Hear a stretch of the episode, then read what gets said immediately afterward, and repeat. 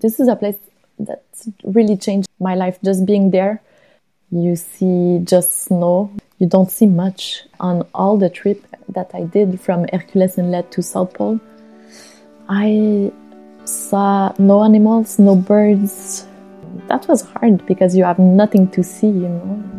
But still, you have the beautiful sky and the land is just under your your feet and you're going straight to the. That's Caroline Coté. She set the record for a solo expedition on skis to the South Pole by a woman traveling over 1,100 kilometers unsupported from the Antarctic coast to the pole in just 33 days. Amazing. She's our guest on this episode of Explore, a Canadian Geographic podcast. Welcome to all you explorers out there, armchair and in motion. We here on Explore love a good journey, and Caroline Coté had an epic one. We'll get to her journey in just a minute. But first, a quick thanks to listeners Chris O'Brien and Stephen Bright for sharing photos of where they were listening to Explore on a transatlantic flight and a beautiful hike in one of Toronto's ravines, respectively. We love getting those photos, so keep them coming. Tag us at CanGeo and at McGuffin David on Twitter or at CanGeo and at David.McGuffin on Instagram. And we'll happily repost those and highlight your wonderful photography. Thank you. Also, the annual Royal Canadian Geographical Society Fellows Dinner is back on November 15th at the Canadian War Museum in Ottawa. It has a new name too Geographica. Whatever it's called, it's always a fun evening packed with interesting speakers and auctions and a delicious meal and a lot more. It's all in support of a good cause, the Royal Canadian Geographical Society, so it's worth going. And you can buy tickets at rcgs.org forward slash geographica. So, Caroline Coté, this is a fun and fascinating conversation. The bulk of it, of course, is about her record breaking 33 day journey to the South Pole on her own, dragging everything she needs in a sled behind her. A harsh terrain and climate, the physical and mental challenge of doing this alone, broken skis, being reduced to eating butter on her last days, how the music of Gilles Vigneault blocked out the Antarctic winds and kept propelling her forward. It's all here. And we also get into her journey as a kid, coming from Longueuil, Quebec, outside Montreal, finding inspiration in nature and the little forest behind her house, to becoming a documentary filmmaker, to the epic polar adventurer she is today, and why her favorite place in Canada is Grise Fiord in Canada's high Arctic. Enjoy. Caroline Coté, welcome to the Canadian Geographic Explore podcast. Thanks. It's really nice to be here.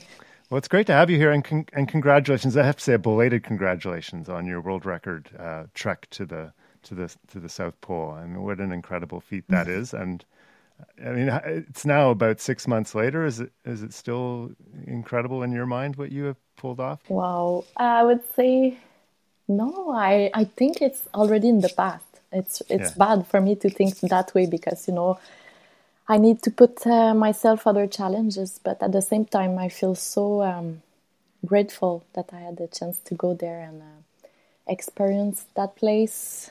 Uh, still, I have so many things that stayed in me after that mm-hmm. Uh, big uh, big trip.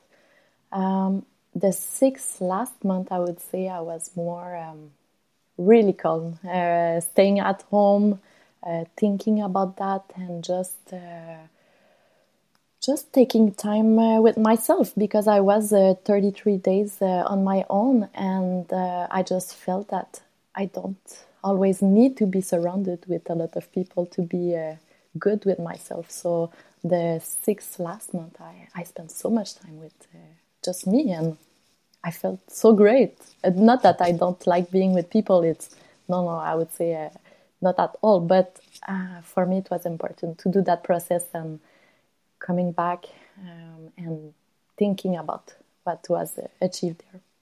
Yeah, yeah. I mean, yeah, because you were alone uh, that that whole trip. I mean, obviously there's a sat phone, but that's not you know that's not replacing no, human no. company.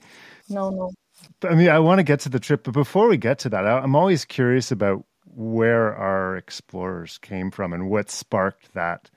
Um, you know that that's that spark of of exploration, where that came from. Um, so, I mean, where did you grow up, and what, what did your parents do? Yeah, so I um, was born uh, close to Montreal uh, in um, Longueuil, uh, South Shore of Montreal. Really a quiet place, not much, um, not a lot of activities to do there uh, related to outdoors. Uh, I spent my uh, my life until I was 20 um, at this nice place, and and there was not much to do related to nature but still, um, there was a small wood uh, behind my place, and um, I learned so much there. I learned about the animals that were living in this little wood.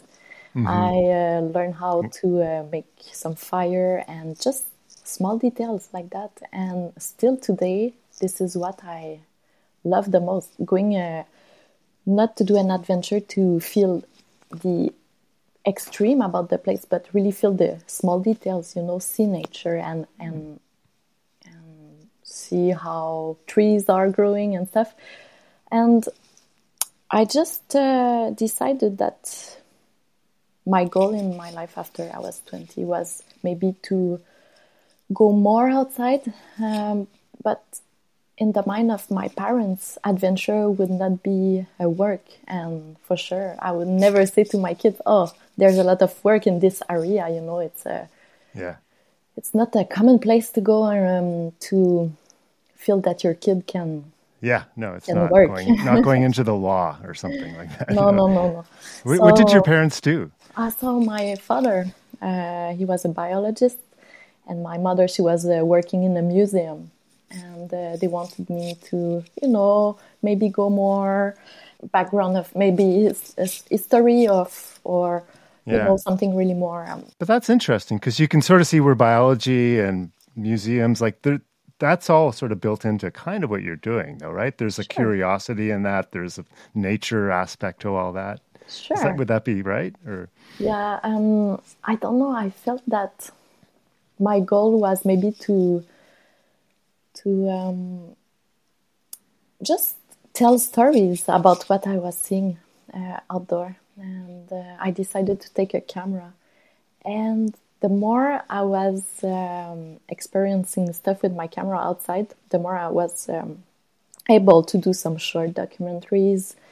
And I decided to um, study in uh, cinema.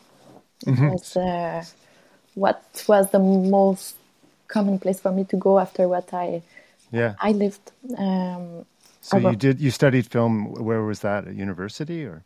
So I started in um, CEGEP uh, um, college, mm-hmm. and that uh, that was good. But for me, it was more. No, I wanted to learn all the history of filmmaking for sure, mm.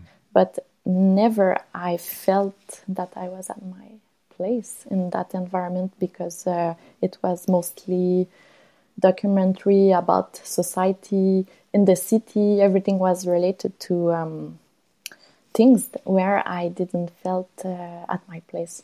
And then after, I just did some search to find out that maybe I could go to Banff and you know that festival called the Banff mm-hmm. Mountain Film Festival. Yeah. Um, my goal was really to become one of the the director there and do a really nice film about uh, some people doing some sports uh, and i just decided to do a workshop there and uh, that changed my life. Yeah. Yeah. That's, how did that happen? Like what was happening in that workshop? So this is a two weeks workshop and um, i went there I didn't know what uh, to expect about that place. And uh, you learn really to uh, film in nature uh, with other people, and you can do extraordinary thing with with a team. And um, I just um, I I when I was there for like nine days, and um, I felt that I wanted to continue uh, that uh, that way, that mm-hmm. process, and I started to express myself as a, a filmmaker, adventure filmmaker after. Um, it was important for me to be able to say that so uh, people can relay and trust me in that position. and slowly it started to be um, my work. After all, mm-hmm. I um, I went uh, in Antarctica for the first time to film uh, one expedition on the peninsula with uh, oh, wow. A great uh, group of um, five other people, and uh, we were there to um, do a 30 days expedition, try to um, go on top of some uh, mountains that were not climbed at the time. And then this also really marked the fact that I wanted to be a film uh, director. Um, so I filmed all the expedition, and it uh, it made a documentary about. I think it was uh, 40 minutes. My first one. It's not so good now, but I really enjoyed going there and. Yeah, and that sparked it. Is it around this point you're thinking? You're still thinking I'm a director, or is there or at some point are you starting to think, oh, maybe I can be the person actually doing these expeditions? When when does that shift happen? Oh yeah, so that uh, took not a lot of time for me to decide decide to do my own expedition. Um, I was with uh, this team called uh, XP Antarctic, and um, I needed to learn everything out there uh, because I was um, I never really camped outside in winter when yeah. I was younger. You know, I was uh, 23 at the time. So I decided to. because I have to say, if you haven't done it, it seems like a crazy thing to do, right?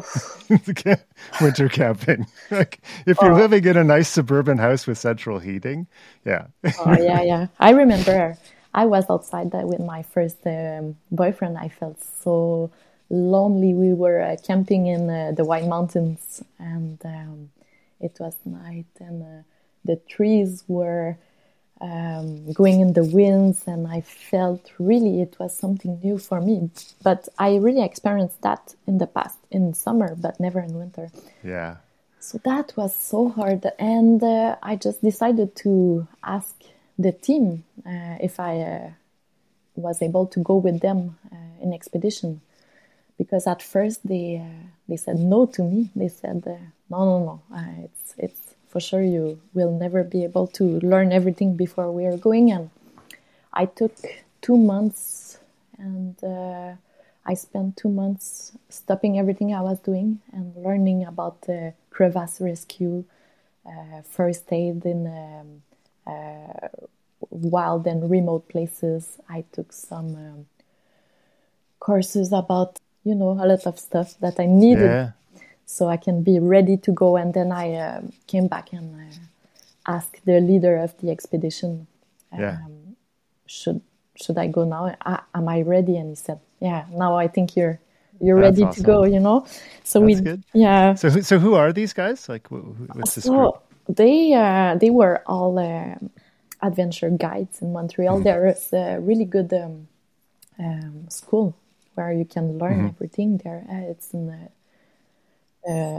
Saint Laurent College, and uh, you, I think they have 2 mm-hmm. years and they can uh, learn everything there. So I was amazed by all the experience they they had out there. I had none. So I spent uh, yeah these uh, these months training, and after all, uh, he said yes.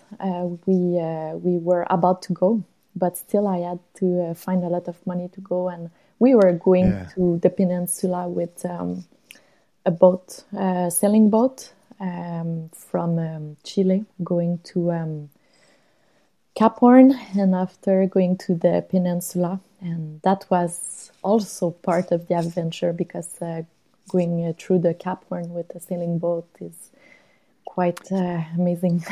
Just explain what that trip is. That's from where to where. That's so the goal of the team was really to explore one part of the uh, uh, peninsula of Antarctica. Oh, and oh, wow. Cap Horn is uh, the place you go straight from Chile or Argentina mm-hmm. straight to uh, to the peninsula. So there's a lot of big winds, big waves. I think this is the place in the world where where yeah, crazy storms, right? Yeah, yeah. yeah. and uh, it's it's a place where I started to say to myself, well, maybe I'm a bit too small to go there, you know, it's it's already too much for me. Uh, it's seven days on uh, the sailing boat to reach yeah. Antarctica, and I felt maybe uh, I should stay on the boat and not go on the field with them. And um, yeah, I'm so glad I did that. Yeah, yeah. So Antarctica is a place you keep coming back to, then, I, which is incredible. I, so let's get let's get to this this record breaking trip because um, sure. what an incredible feat. So you did this solo on skis, unsupported, which means you were hauling everything that you needed, right? And there was no resupply. No, no resupply. So everything yeah. that I had with me needed to be the best gear yeah. that I would uh, have. Yeah. Uh, I had to do no mistakes with the gear I had because I had no second um, part of equipment, you know. Um, I wanted to do that quite fast, so I needed to take some risk concerning what I was bringing because, you know, I could have brought a lot of gear, like you know, a pillow, uh, uh, a lot of uh, different skis, a lot of uh, boots. But the fact is that the more I uh, would carry, the more I would be slow. So you're pulling up a pulk or a sled, right? Is that yeah? Yeah. And how much how much did that weigh as you're taking off? So I started with uh, 100 kilo and I just uh, took some wow. things off. So at uh, the start line, I was about uh, 70 kilos. That's not big compared to other people, uh, what they carry out yeah. there. Yeah. So everything was uh, super light on the sled. So you're leaving from Hercules Inlet, right? And I, so obviously I've never been there, but I'm picturing maybe emperor penguins waving goodbye to you. What's that scene like, though? This is a place that really changed um, my life. Just being there, yeah. having the the chance to stand in a place where you see just snow. There's no nothing else. Uh, it's a place where you don't have a lot of uh, wildlife. Uh, it's already too far from the the shore. It's a bit. Um, it's on the. It's some kilometers away from the shore, so you don't see much uh, on all the trip uh, that I did from Hercules Inlet to South Pole. I saw no animals, no birds. Wow. Um, and um, that was hard because you have nothing to see, you know. Yeah. But still, you have the beautiful sky, and the land is just under your your feet, and you're going straight to the pole. So it's uh, it's hard to describe really. But I started. Um, I was at uh, Union Glacier, so this mm-hmm. is a base camp yeah. um, where there's a lot of people working for bringing people in expedition all over um, the place. Uh, mm-hmm. The people there, they work there for all the summer, so they have about 60 tents and they're uh, living out there on uh, the campsite. Uh, they welcome you. I spent one week there uh, to prepare my gear, and I had some meetings with the communication team, uh, with the medical team, the meteorologic team also. So they said to me, "Okay, next week we have a day where you have a good weather, mm-hmm. so it's okay for you. Uh, let's say you can go and uh, try this in three Great. days. Yeah. What's what does good weather look like down there? I mean, it's it is summer, but it's you know an Antarctic summer. So. yeah, the summer out there is not really long. Uh, you have uh, not a lot of time, two or maximum three months to mm-hmm. uh, to reach the pole. Yeah. So I uh, I started and it was a pretty nice weather. It was like um, uh, minus thirty the first day I started. Mm. Uh, yeah. Blue sky. So it's it it was uh, it was good weather. That's um, a perfect cross country ski day, really. That's oh yeah, like yeah. Probably my favorite temperature for going out. Yeah, like, yeah, it's perfect. Yeah. And then uh, you know out there uh, at night, sun is still there. Um, mm. It's it's really nice to have the sun uh, because the sun in the night is going into your tent, so mm. your tent can stay really warm compared to what you can have here uh, in Quebec in winter. You, yeah. you you camp here in winter, and this is super cold. Uh, you can have minus twenty five, and and and out there, I was uh, surprised. You know, I um, I thought it would be uh, more cold, but yeah. that was the first days. Uh, after maybe. So what's that landscape like? So you're starting off on a glacier. Is it literally just flat and white for as far as you can see, kind of thing? Yeah, the first days uh, you have to access the the glacier. You, you, just have to go a bit more high, mm-hmm. and um, this is. Uh, this is a big challenge because you start with all your equipment. I had like uh, 40 days of food. Yeah, you got everything, all the weight at that point, right? yes. So ah, still again, uh, that's uh, another time where I said to myself, you know, oof, am I uh, the good person to try that? And uh, that time I was alone, and um, you know, you, when you're not with someone, there's no uh, other people that can take decision. You know, you're the only one to to take it, and sometimes you just need someone else to say, ah. Oh, yeah, that's a good idea. We should do that. Or, oh, no, no, we shouldn't go. Uh, there's too much wind. So the first uh, day was really scary for me to to be out there, but at the same time, I had that that joy of going and do the the first ski uh, ski um, movement. So mm-hmm. that was uh, that was something uh, really special. You have uh, three mountains. It's called Three Sails Mountains um, so you can see that from far uh, on your right side, and uh, there's not much, really, yeah. uh, not yeah. much to see. If you want to go in a place where you see something, you don't go there. I yeah. I knew that I uh, would have a bit of di- difficulty just to see the snow.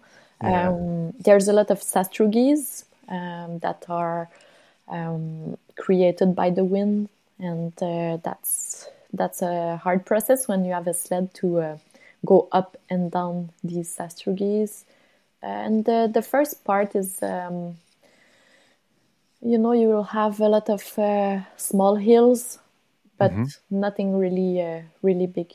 It's uh, quite really flat. I mean, you talk about earlier being getting like you're now quite used to isolation, like after 30, 33, 34 days of it. What were those first days like being on your own? well, so the first days, you know, you you don't really have your routine ready because you you worked in the past on everything. I had to contact my sponsors. Um, it was a big process to ask everyone to um, help me with that project, you know, and uh, with the communication about the project. The main mistake to do is taking a lot of time to do these things and not practice and not uh, like uh, ski a lot and that what that's what happened to me i was uh, i had everything ready but i was exhausted so i would say the first day out there uh, uh, the the first week i was just super tired and mm.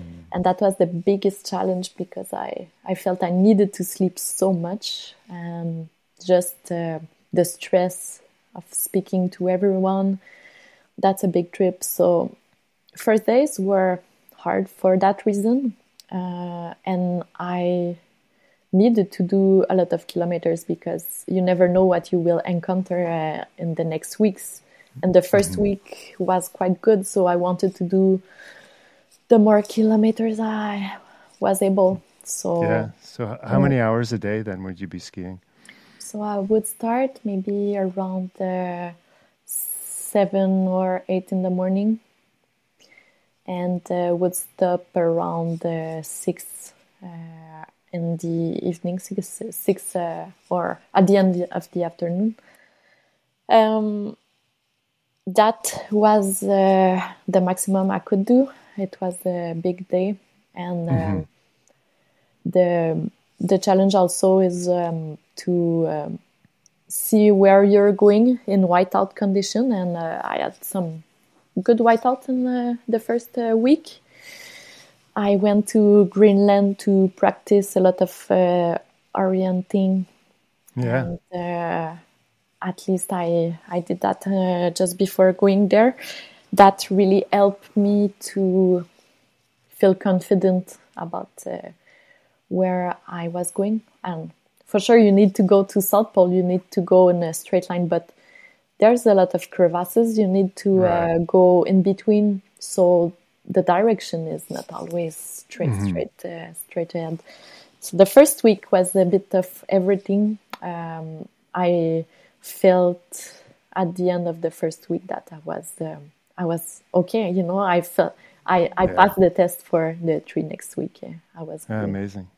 So uh, I used to work at National Public Radio in the states, and um, we interviewed Felicity Aston. Do you know her? She she did a solo similar similar trek to you um, in Antarctica, and I remember one of the things she said was she said she she realized I don't know if it was a couple weeks in, but uh, but there was a day where she realized she hadn't cried that day, and she's a tough woman, I'll say this. But she realized she hadn't cried that day, and it was like the first day that she hadn't cried. You know, and she yeah. was doing a solo expedition too, in since she started or whatever it was, you know, and it's like just and which just that clicked for me, that clicked home how tough this really is. Oh yeah, you know, I should speak to her because I felt the same. Um, it's not that you're weak. It's it's really not that. Um, I I cried a lot on that trip too. It's just that your body is uh, just tired to suffer, and uh, you know, cold gives you no break. Um, mm. You never go inside. So when you want to feel to feel better, you know, you you what do you do? You eat more for sure, but you're always on a movement because when you're moving, it's not cold. So sometimes it's like the stress needs to to go down. And um, in the morning, the first thing I was uh, doing is uh, like uh, praying that the day would go well and uh, that uh, there wouldn't be no um, bad thing happening. I broke a, a ski and oh. Uh, I broke my solar panel. You have to deal with a lot of little problems that yeah. at the end of the trip it's like a huge problem altogether because you need to you need to uh, take care of so many details and yeah. you so a broken ski for instance do you have another pair of skis or are you fixing a ski? Well the thing was that i um, i took a chance to bring one pair of ski. Um, and that was i would say it's a it was a good choice but uh, i needed to be really careful with them. And uh, it was it was hard uh, with the the Sastrugies and uh, the ski just uh, went a bit down.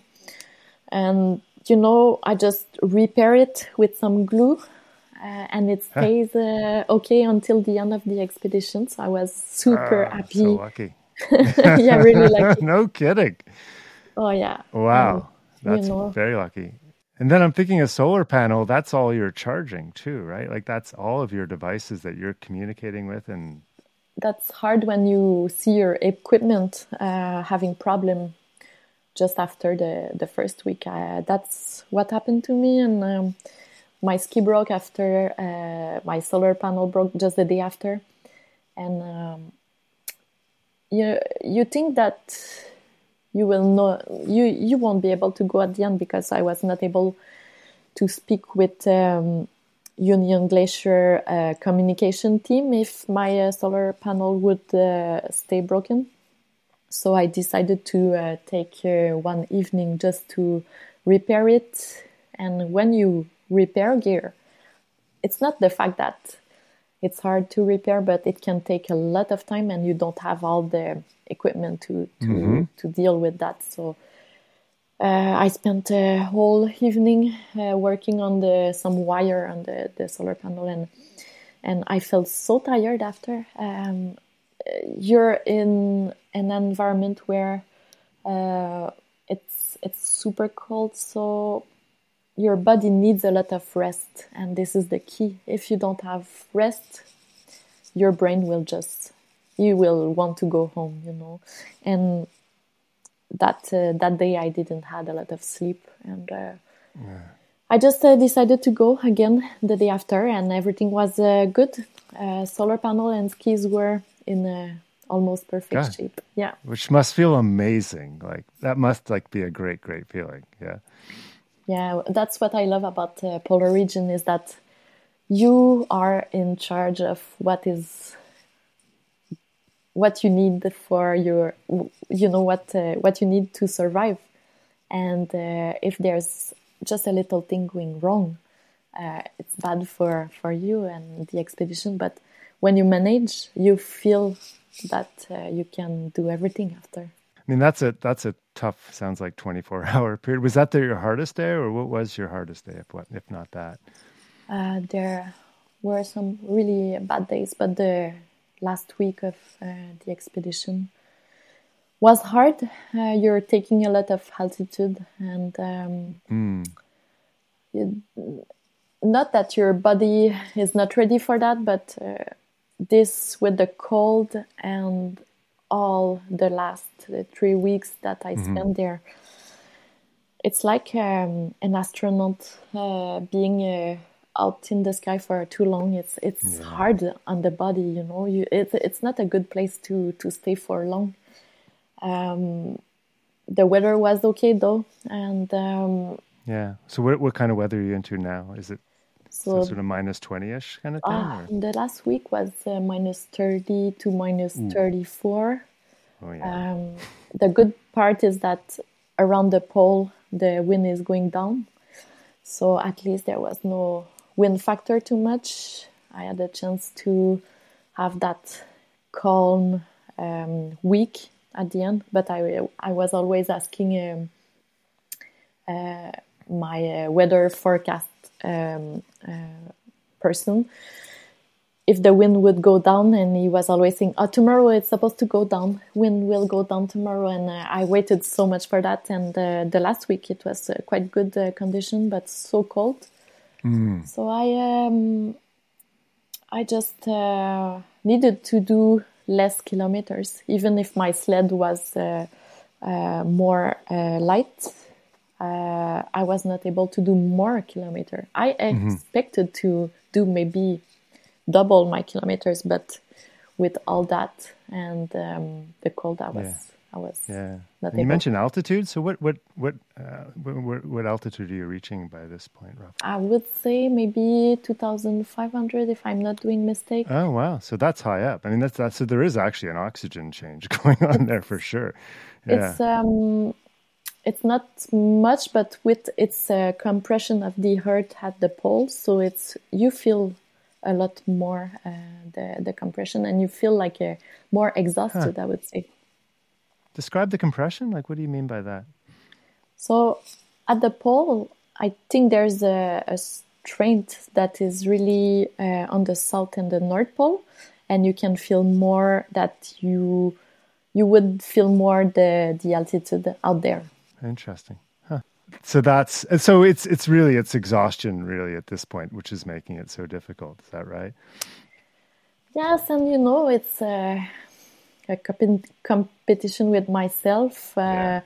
I uh, had in mind the the big uh, the big goal for me was to uh, to do it in less than uh, 39 days. It yeah. was the um, number of days that uh, Johanna Davidsen did it mm-hmm. in 2016, I think, and I wanted to reach that goal because for me it was. Um, important to try to make these days go down and uh, set a new um, set a new record time. Uh, I tried my best and I um, was really concerned if the weather would be okay for me to go. Um, some people experience uh, like maybe eight days in the tent at the end of the trip for some some people. Oh, just getting stuck because of weather. Yeah. yeah. Wow. Yeah. So it was hard for me to say, will I be able to go until the end, uh, or will I have to uh, to stay in the tent? So in between thirty three days and thirty nine, there's not a lot of difference. So I was uh, quite uh, quite stressed to do it in uh, yeah in um, that number yeah, of days. Yeah. Um, I'm just wondering. I mean, you're on your own, very much on your own. Uh, do you do you have music playlists that you're listening to? Like, what what do you do, or, or are you just sort of really on your own? Like, how how are you getting through your days that way? So it was important for me to listen to some music to forget mm-hmm. about the forget about the wind that is so strong and making so much noise in your yeah. ears. So I had a lot of podcasts, um, music from my place, you know, music from, yeah. from what was Quebec. the song you listened to the most? Is there a song that went on repeat a lot? Oh, I would say it was um, people like uh, Gilles Vigneault, um, and music I was listening, you know, when I was younger, and and uh, podcast about, you know, um, almost uh, radio and um, and small small talk stuff. And um, after 30 days being out there, my music stopped because uh, you need uh, to have. Um, uh, oh, you the downloads are all. Yeah, yeah, the downloads yeah. are gone.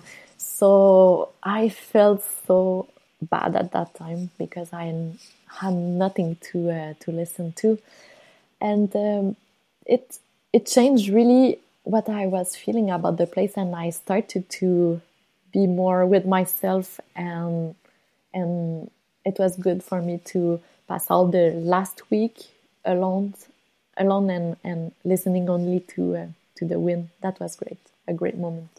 Uh, yeah, uh, that's amazing. And so, describe for us that you know that that moment coming coming into the South Pole. Like, what what is that feeling like? And I understand there was a moment too where your your husband flew over you to meet you at the South Pole. Yeah, that was an amazing time, amazing moment uh, because uh, Vincent, my uh, my husband, is also um, uh, a polar um, adventurer. He likes to uh, guide uh, also, and um, he uh, was guiding a last uh, degree trip. So he was going with uh, people uh, at the South Pole, just guiding the last degree. It's uh, 111 kilometers. And um, they were going there um, around, um, I think it was, uh, yeah, first days of January. And then we contacted each other on the, the, the InReach. So he sent me a message and um, I realized that the plane that was uh, over me was uh, him with his team, and uh, they filmed they filmed me from uh, from there. And when I saw the video, I said to myself, "Wow, this is this is crazy!" You know, you you see yourself being alone out there in this vast and pristine place full of sastrugies. It's beautiful and um, that moment was uh, really great. I think it was one of the best uh, moments in my life because you know you you want to reach the pole. You know that uh, someone you love is out there. That's a beautiful moment, and um, I just decided to try to do my best and go faster to reach uh, to reach uh, Vincent. So that happened, and um, we continued to write to each other so he was able to wait for me at the South Pole. And uh, I wanted to do the last day um, quite fast, and I decided I should try to do 50k. Um, it didn't went uh, really well because I was uh, so tired, um, was not able really to eat well. Mm. I uh, was only able to eat some butter um, yeah butter. just just like yeah, a stick of butter? Yeah, like just yeah. a stick of butter and uh, i felt it was really giving me a lot of uh, energy. Mm. i felt that the food was too hard to swallow so i just took butter for like uh, the last days of the trip.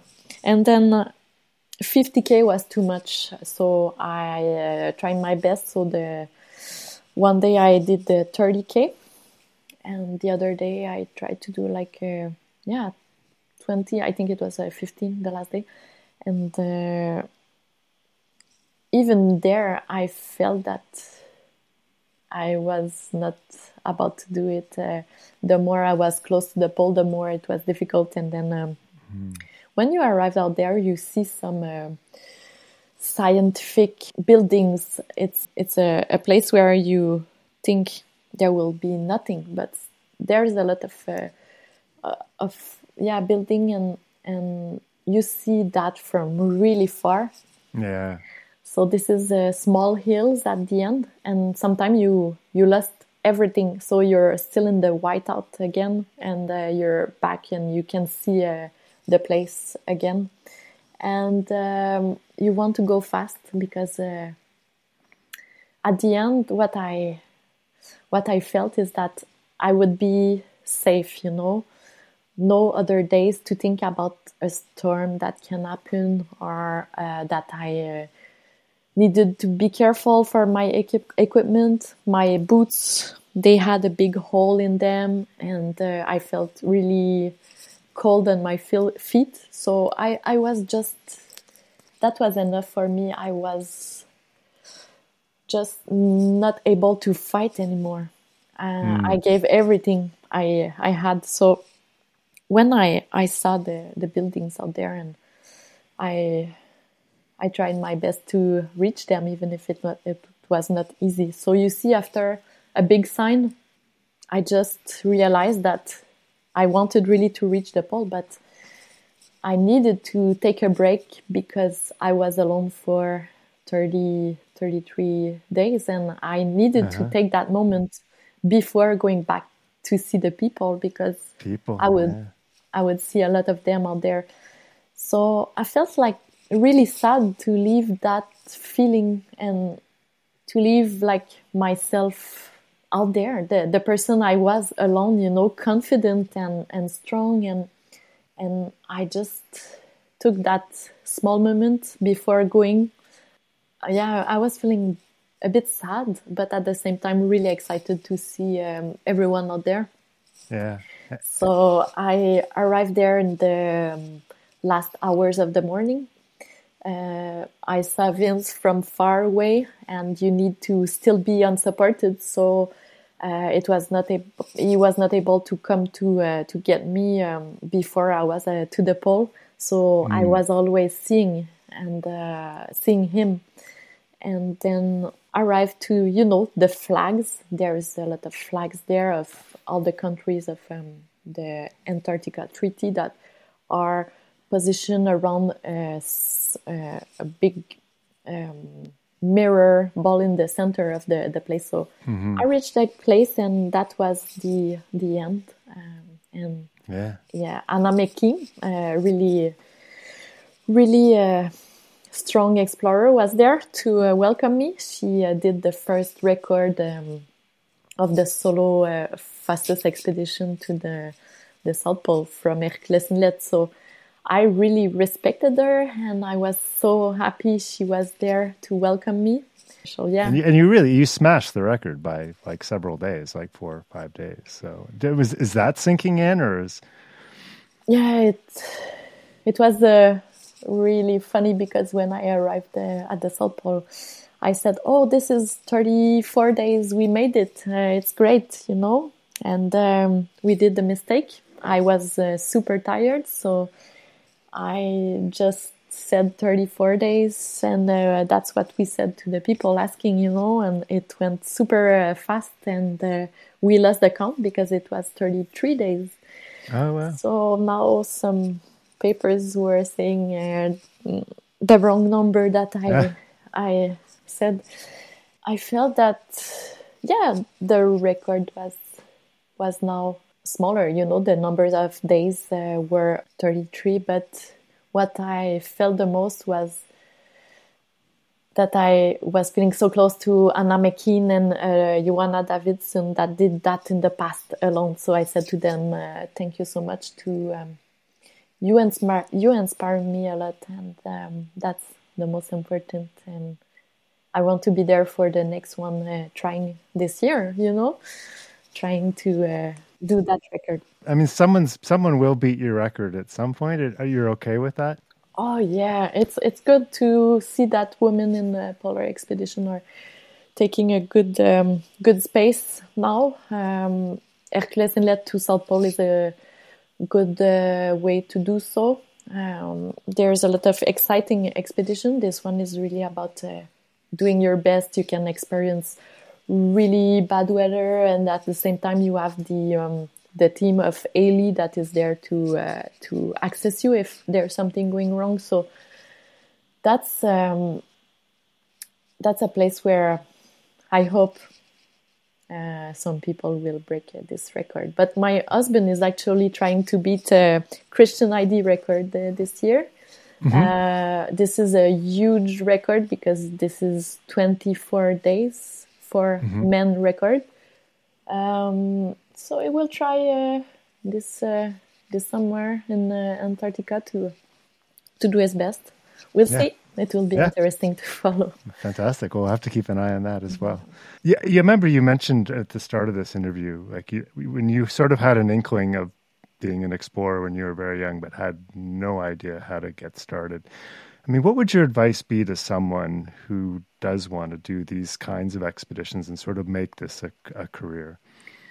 I would say, you know, small small steps um, is the best way to feel that you can reach your um, goals. I think uh, I start with knowing nothing, and and I just surrounded myself with um, experts and people that know really more than me. And I will never say that I know more than people because I'm. I feel I can always learn for the from the best, and uh, that's what I feel about uh, this this trip in Antarctica, it's it's about the team. Um, we were a lot. We were maybe hundreds of people that were here with me in the expedition because some people were working on my tent so I can have the best tent. Uh, some people were doing food with me and I don't know a lot about like nutrition, but I surrounded myself with people that knew a lot about all the aspect of the expedition and mm-hmm. not being able to ask around for me was I, I, mean asking around for some help was really difficult before I was doing a polar expedition but now I feel that that's the key um, some people are just there and they would like to see their IDs um, go with you on expedition. So they're quite excited in another way of you, but they they're quite excited to to help you in any way. So now I just ask, and that's the best yeah. you can do. Yeah, it's. A, I mean, it's a small world you live in in that way, right? And it's uh, people and people do want to help. I think, as a general rule. Oh yeah, I'm trying to do my best. Also, there's so different aspect. You can just ask women if you're doing a women expedition, and and now I'm focusing really on that and wants to do some uh, little uh, workshop uh, to help people accomplish their dream in polar mm-hmm. expedition.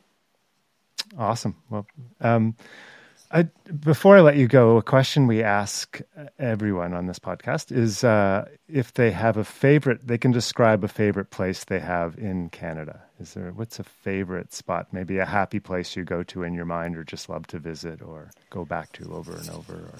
Well, Canada is. Um, it's a big place, I know. It's a big place, and we have a lot of um,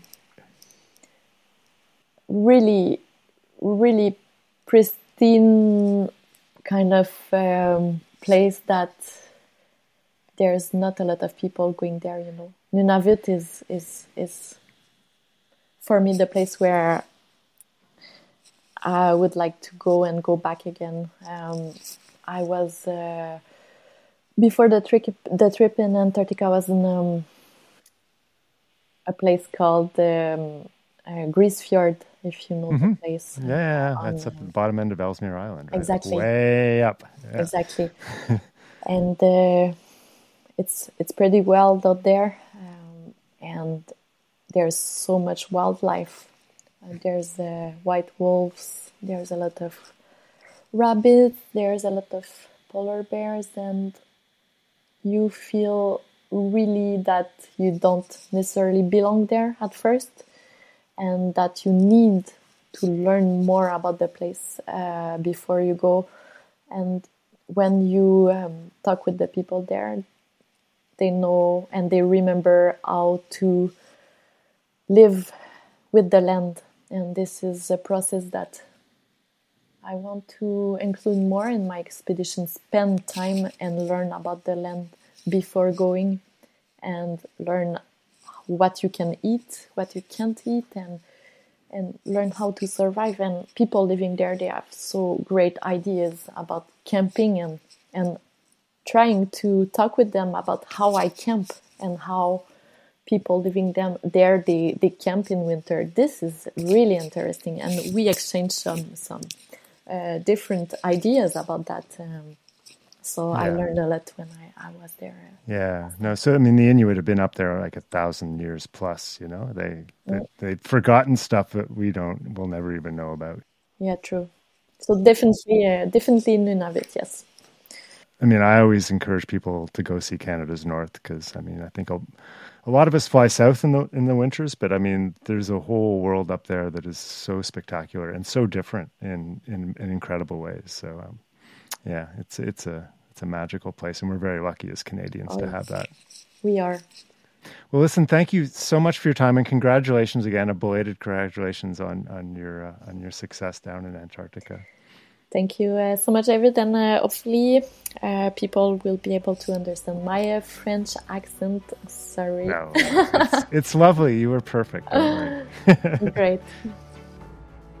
Thanks to Caroline Coté for sharing that adventure with us. You can learn more about her work at caroline-cote.com. So C O T E.com. If you like what we do here on Explore, please give us a five star rating and write a really glowing review of why you like this podcast specifically. Really perjure yourselves. We're slaves to the algorithm here in the podcast world. And those two things, a five star rating, a great review, are the single best ways we can bring more listeners to this podcast. So thank you for your help with that. Also, don't forget to subscribe so you don't miss future. Po- and also, don't forget to subscribe so you don't miss future episodes. Until next time, when we'll explore again, I'm David McGuffin. I think right now we're enjoying very much looking back at the Earth, and it's just a, a fantastic experience, and I just can't wait to get back and start telling people. We left Simpson about June 10th with the fur brigade, consisting of a number of York boats, each manned by 10 voyageurs. For us Inuit, it means that Inuit oral history is very strong. And we flew low over every inch of the country that could be. We were hoping that he would fire at us. Oh, I guess 160 yards or so.